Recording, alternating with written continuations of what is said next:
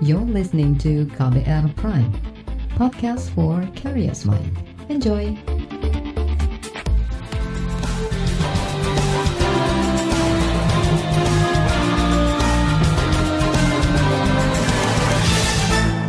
Halo selamat sore saudara, apa kabar Anda sore hari ini? Kembali KBR Sore siap untuk jadi teman Anda selama kurang lebih 30 menit ke depan. Sore ini, saya mau ajak Anda untuk membahas menjelang pemilu 2024 sejumlah partai politik yang mulai beraksi menarik dukungan untuk bekal kampanye. Tiga partai politik yaitu Golkar, P3, dan PAN bahkan sudah membentuk koalisi dan mengusung Erlangga Tarto sebagai calon presiden. Bukan hanya Erlangga, sejumlah menteri lain seperti Prabowo Subianto, Sandiaga Uno, dan Erick Thohir juga dianggap mulai melakukan manuver politik. Kondisi ini menuai kritik lantaran dikhawatirkan kinerja para menteri itu menurun. Lantas, dapatkah para menteri bekerja maksimal di tengah agenda pemilu?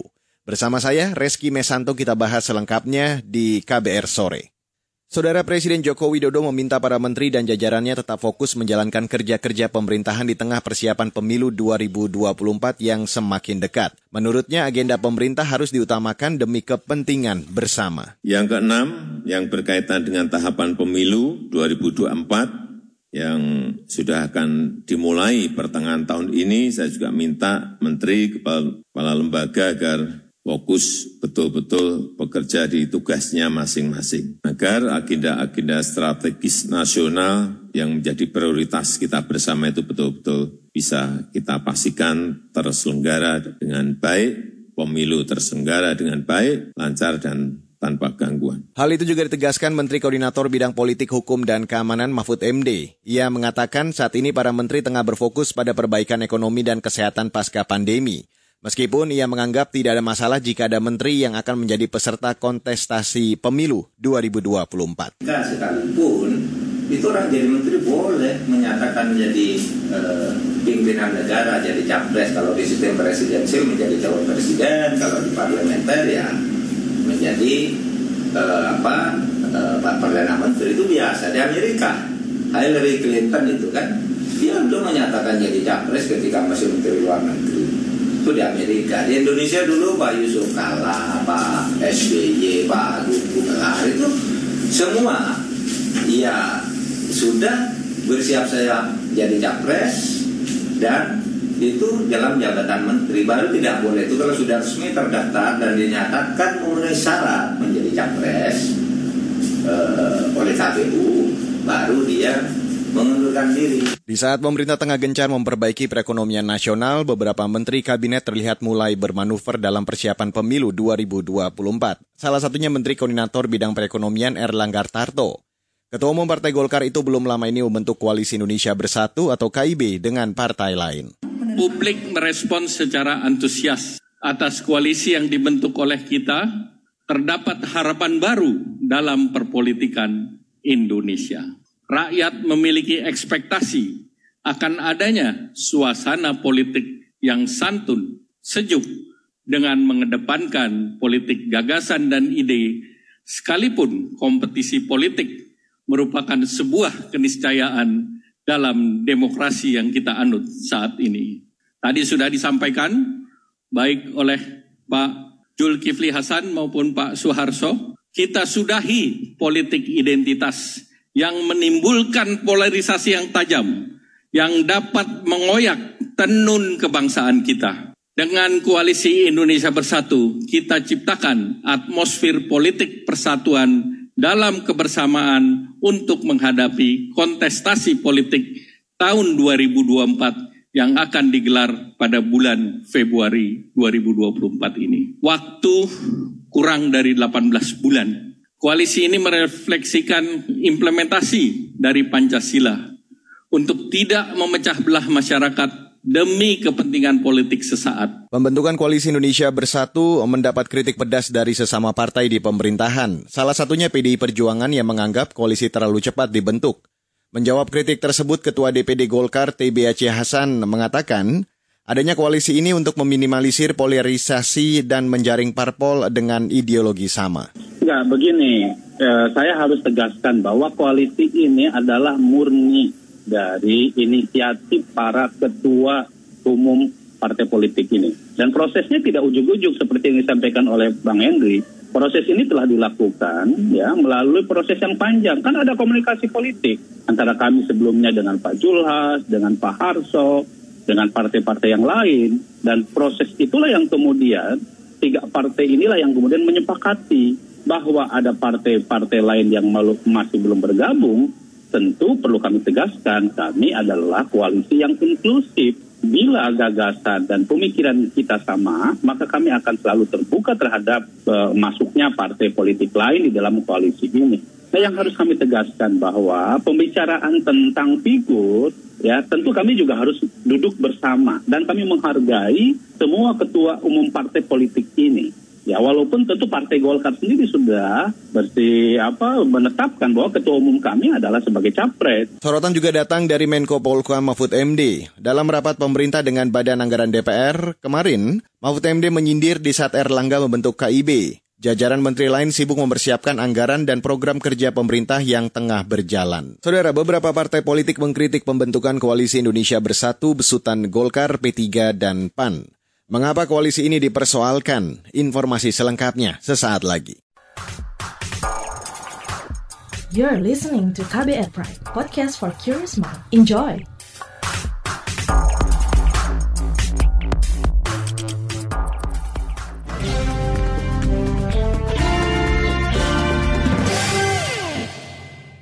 Saudara, pembentukan Koalisi Indonesia Bersatu oleh Partai Golkar, P3, dan PAN mendapat tanggapan beragam dari sejumlah partai pendukung pemerintahan Jokowi Ma'ruf. PDI Perjuangan mengklaim tidak ambil pusing dengan kehadiran koalisi ini. Ketua DPP PDI Perjuangan, Jarod Saiful Hidayat mengklaim partainya bakal solid dengan pemerintahan Jokowi Ma'ruf. Jadi kalau bagi PD Perjuangan ya itu lebih fokus kita lebih fokus bagaimana kita menyatu dengan kehendak rakyat. Bagaimana kita bisa mengabdi kepada kepentingan rakyat. Jadi silakan saja meng, uh, me, apa, melakukan apa itu koalisi bisa bersatu dan sebagainya silakan. Tapi PD Perjuangan tetap komitmen untuk membantu pemerintahan Jokowi Maruf Amin membantu rakyat terutama di dalam pemulihan bersama ini. Komunikasi politik tentu saja tetap kita jalankan, tetap kita lakukan, silaturahim tetap kita lakukan. Karena apa? Sekali lagi, untuk mengerucut kepada pencalonan-pencalonan itu, itu harus membutuhkan pemikiran yang jernih, yang tenang.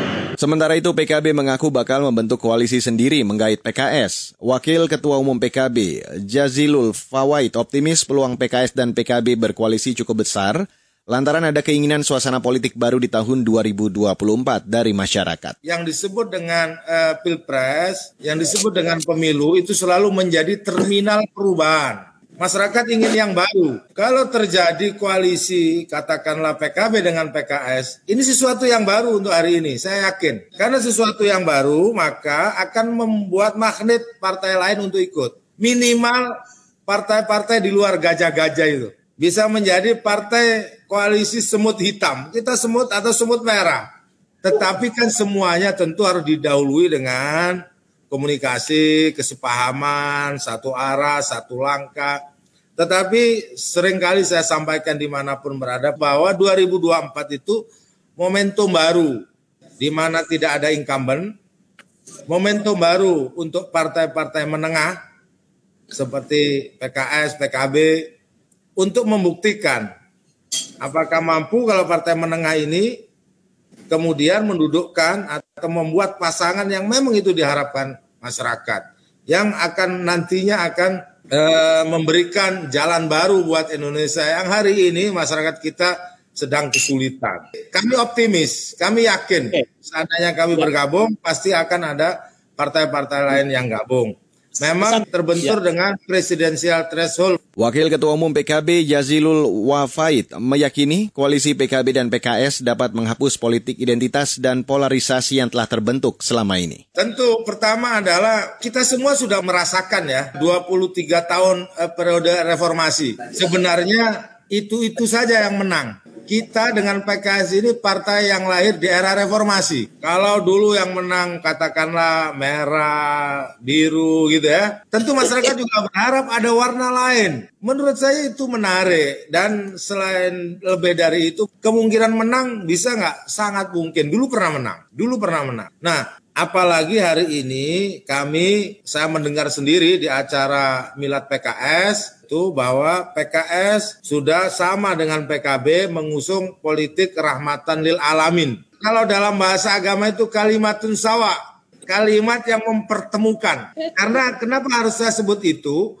Karena sering kali publik melihat ini ada political identitas, ada polarisasi, ada serahkan PKB sama PKS selesai itu politik identitas. Tentu Pilpres masih cukup jauh, komunikasi-komunikasi tetap harus kita jalankan agar terjadi harmoni dengan semuanya. Tentu dengan PKS ini sesuatu yang diharapkan saya lihat oleh masyarakat ya kita jalan bareng. Karena waktunya masih lama belum terbaca secara jelas nanti siapa calon presidennya. Tetapi yang terpenting yang saya tangkap masyarakat ingin sesuatu yang baru, ingin sesuatu yang uh, menjanjikan lebih baik ke depan, ingin ingin perubahan. Nah itu jelas kami tangkap. Nah oleh sebab itu siapa tahu dan kami yakin ya komunikasi-komunikasi dengan PKS ini yang lebih dekat ini akan membawa sesuatu yang baru. Saudara itu tadi Wakil Ketua Umum PKB Jazilul Wafai. Selanjutnya di KBR Sore akan saya hadirkan laporan khas KBR tentang anggaran pemilu 2024 yang mencatat rekor sejarah. Tetaplah bersama kami.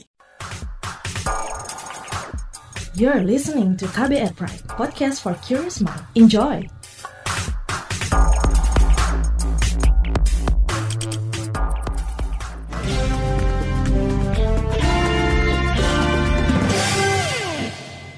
Saudara anggaran pemilu 2024 telah ditetapkan sebesar lebih dari 76 triliun rupiah. Jumlah itu mencatatkan rekor tertinggi sepanjang penyelenggaraan pemilihan umum. Lantas apa sebabnya dan bagaimana memastikan efektivitas penggunaan anggaran tersebut? Berikut saya hadirkan laporan khas KBR yang disusun jurnalis Mutia Kusuma Wardani. Anggaran pemilu 2024 sebesar lebih dari 76 triliun rupiah telah disepakati DPR, Komisi Pemilihan Umum, dan pemerintah.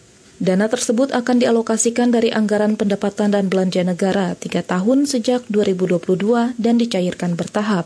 Ketua DPR Puan Maharani meminta anggaran yang hampir tiga kali lipat lebih tinggi dibanding dana pemilu sebelumnya ini dapat digunakan dengan efektif. Pada pemilu 2019, anggaran yang ditetapkan sebesar lebih dari 25 triliun rupiah, sedangkan budget pemilu 2014 16 triliun rupiah. Kami berharap bahwa anggaran pemilu bisa dilaksanakan secara efisien dan efektif serta dimaksimalkan sesuai dengan kebutuhannya sejak dimulainya tahapan pemilu. Terkait dengan eh, pengadaan logistik dan distribusi, ada pembahasan bahwa kami berharap pemerintah bisa segera mengeluarkan peraturan presiden yang nantinya bisa mengatur mengenai pengadaan logistik untuk pemilu tahun 2024.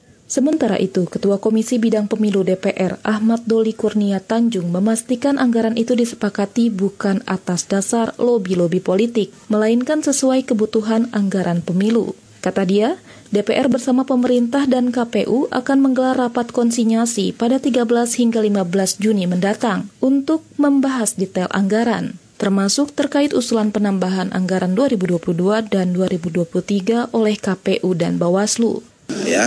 Jadi ini yang perlu dipahami bahwa memang penambahan angka jadi menjadi 76,6 itu ada beberapa item ya. Yang pertama soal jumlah aparat penyelenggara pemilu yang bertambah karena konsekuensi dari jumlah TPS yang juga bertambah.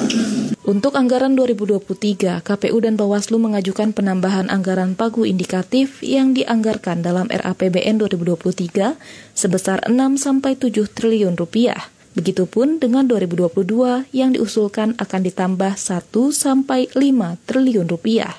Menurut Ketua KPU Hashim Asyari, saat ini kekurangan anggaran untuk pemilu 2024 mencapai lebih dari 700 miliar rupiah. Dari gambar ini bisa kita bayangkan eh, kegiatan ini dapat berjalan atau tidak pada 2022 sekiranya misalkan eh, anggaran yang diperlukan tidak tersedia. Karena kegiatan ini kan bukan hanya kegiatan di KPU pusat, tapi dengan KPU provinsi, kabupaten, kota, terutama verifikasi lapangan melibatkan banyak orang. Ketua Komisi Pemilihan Umum Hashim Asyari menambahkan, anggaran itu meliputi agenda pelaksanaan tahapan pemilu, honor badan ad hoc, logistik pemilu, serta untuk sosialisasi dan pendidikan politik pemilih. Dalam alokasi anggaran untuk kegiatan pendaftaran, verifikasi, dan penetapan parpol peserta pemilu, dibutuhkan lebih dari 880-an miliar rupiah. Sementara alokasi yang tersedia saat ini kurang dari 170 miliar rupiah. Besaran dana pemilu 2024 disorot oleh oposisi di parlemen, yakni fraksi PKS. Anggota Komisi Bidang Pemilu fraksi PKS Mardani Alisera mendorong penyelenggara pemilu memangkas anggaran agar efisien. Sebab kata dia, saat ini keuangan negara masih terpukul imbas pandemi COVID-19. Selain itu, ia khawatir anggaran pemilu berpotensi besar untuk diselewengkan.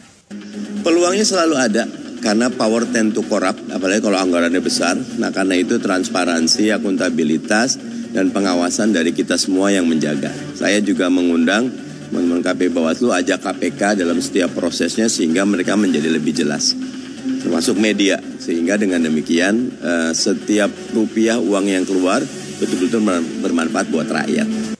Ketua DPP Partai PKS itu menyebut anggaran pemilu di Indonesia jauh lebih tinggi ketimbang negara demokrasi lain seperti Amerika Serikat dan India. Sebagai perbandingan, biaya pemilu di Amerika sebanyak 8 dolar Amerika per orang, sedangkan di India 3 dolar Amerika per orang.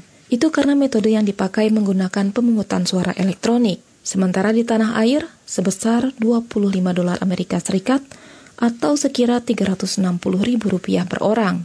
Pemilu presiden dan legislatif akan digelar 14 Februari 2024, sedangkan pemilihan kepala daerah atau pilkada rencananya digelar Rabu 27 November 2024. Tahapan pemilu akan dimulai 14 Juni 2022. Demikian laporan khas KBR yang disusun dan dibacakan Mutia Kusumawardani. Sementara itu para pakar mengkritik kinerja menteri yang akan ikut kontestasi pemilu 2024. Sebagian bahkan mendorong para menteri mundur. Lantas apa masukan para ahli? Informasi selengkapnya sesaat lagi. You're listening to KBR Pride, podcast for curious mind. Enjoy!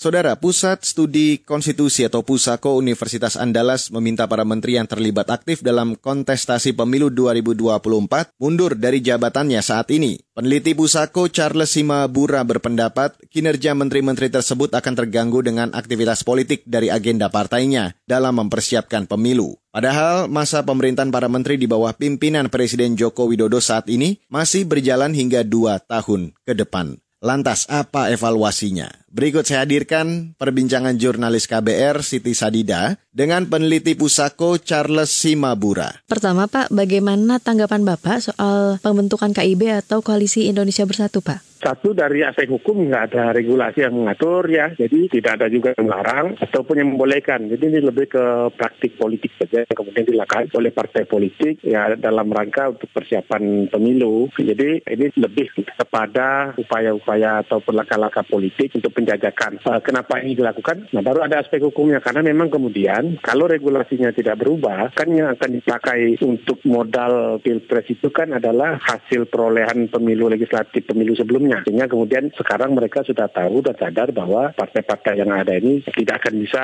jalan sendiri begitu. Makanya kemudian lebih mencoba untuk melakukan penjajakan lebih awal gitu. Siapa tahu kemudiannya ketemu dan saya pikir ini sah-sah saja dan bagus-bagus saja ya. Kenapa? Karena supaya punya komitmen dari awal dan juga publik juga lebih tahu dari awal arahnya bahwa kemudian partai ini akan berkoalisi dengan partai ini. Kemudian mereka sudah bisa menentukan preferensinya termasuk juga mungkin menentukan siapa calon presiden yang akan diusung. Lalu bagaimana kinerja para menteri yang ikut kontestasi pemilu saat ini dari pandangan Bapak, apakah mungkin ada pengaruhnya terhadap penurunan kinerja? Menjadi masalah ketika kemudian sebagian besar para pimpinan partai atau pucuk-pucuk pimpinan yang kemudian membangun visi itu ya tentu menjabat sebagai pejabat pemerintah sebutlah menteri misalnya. Seperti Pak Erlangga ya. Ada Pak Prabowo dan apakah ini akan berdampak? Saya pikir pasti berdampak. Ini juga yang kemudian harus diantisipasi terutama oleh presiden ya. Yang pertama adalah bagaimana kinerja mereka tidak terganggu dan menurut saya pasti terganggu. Yang kedua bagaimana kemudian institusi kementerian yang mereka pimpin itu tidak digunakan untuk dalam rangka aktivisme politik lah kalau saya bahasakan. Sedikit banyaknya pasti akan ada preferensi ke sana. Misalnya ketika mereka melakukan safari politik itu ya melekat juga jabatan protokoler dan segala macam fasilitas mereka gunakan begitu bisa gitu. Saya pikir tinggal lagi bagaimana kemudian sebenarnya presiden bisa lebih tegas ya apakah mengingatkan atau menegur yang bersangkutan atau justru misalnya yang bersangkutan tidak usah terlalu terlibat aktif mungkin bisa juga menunjuk orang lain gitu ya. Saya pikir ini untuk efektivitas pemerintahan Pak Presiden mestinya bersikap tegas ya kepada figur-figur itu agar fokus kepada kerjanya. Tadi ada dorongan dari Bapak soal bagaimana Presiden seharusnya bersikap lebih tegas mendorong kinerja para menteri. Nah, apakah ini arahnya kepada rekomendasi dari Bapak soal sebaiknya menteri yang ikut berkontestasi dalam pemilu 2024 mundur begitu dari jabatannya? Saya sepakat sekali itu. Jadi untuk menjaga etika bernegara ya, dalam hal ini untuk menjaga juga konsentrasi dia membantu presiden. Karena tugas menteri itu kan secara konstitusional pasal 17 itu kan membantu presiden gitu. Jadi dia tidak boleh punya visi misi lain gitu ya presiden. Nah kalau dia sudah melakukan manuver politik, apakah termasuk untuk kepentingan pencalonan dia sendiri, misalnya Pak Prabowo ataupun Pak Erlangga ya dalam hal ini, mesti diuji lagi komitmennya dan presiden harus menagih itu gitu. Kalau memang kemudian yang bersangkutan tidak dapat memberikan sikap tegas, pilihan mundur saya pikir itu bisa lebih baik gitu. Kenapa? Karena justru itu akan mengangkat marwah dia sebagai ketua partai ya. Di mana kemudian dia akan lebih fokus untuk membesarkan partainya ketimbang dia uh, membagi dua perhatiannya begitu. Secara kerja kan pasti dia akan terbagi ya konsentrasinya. Apalagi kemudian dua kementerian itu termasuk kementerian juga mendapat peran yang penting di dalam pemerintahan. Pilihan mundur itu saya pikir itu pilihan yang sangat rasional sehingga dia punya bergaining posisi politik secara lebih bebas gitu ya ketimbang dia hanya menjadi sebagai seorang menteri bisa satu sisi harus memberikan loyalitas juga kepada presiden dan tidak hanya kepada partainya begitu. Jika para menteri ini bersikeras tidak mundur, apakah ini akan berpengaruh besar pada kinerja di kabinet? Karena di satu sisi bulan lalu Jokowi dan Mahfud juga meyakinkan gitu masyarakat bahwa kabinet itu tidak akan terganggu oleh pemilu. Saya pikir itu tidak mungkin tidak terganggu. Karena kan dia butuh kerja-kerja konsolidatif ya. Pergi ke daerah gitu ya. Apakah sosialisasi namanya mengumpulkan kader dan segala macam gitu. Pastilah akan terfragmentasi. Kenapa? Karena kan pemerintah pasti punya kepentingan mensukseskan pemilu gitu. Nah di satu sisi beberapa anggota kabinetnya justru punya agenda untuk mensukseskan partainya gitu ya. Atau dirinya sendiri dalam pemilu. Jadi ini kan sudah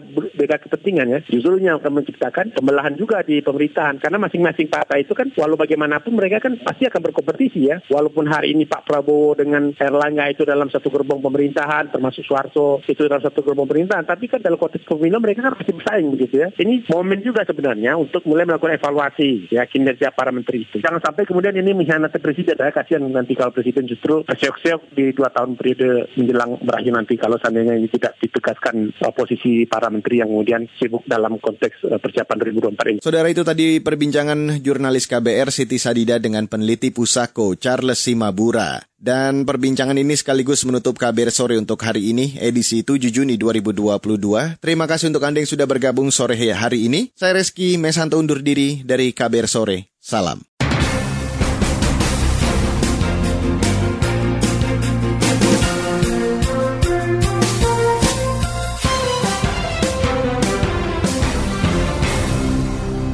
KBR Prime, cara asik mendengar berita. KBR Prime, podcast for curious mind.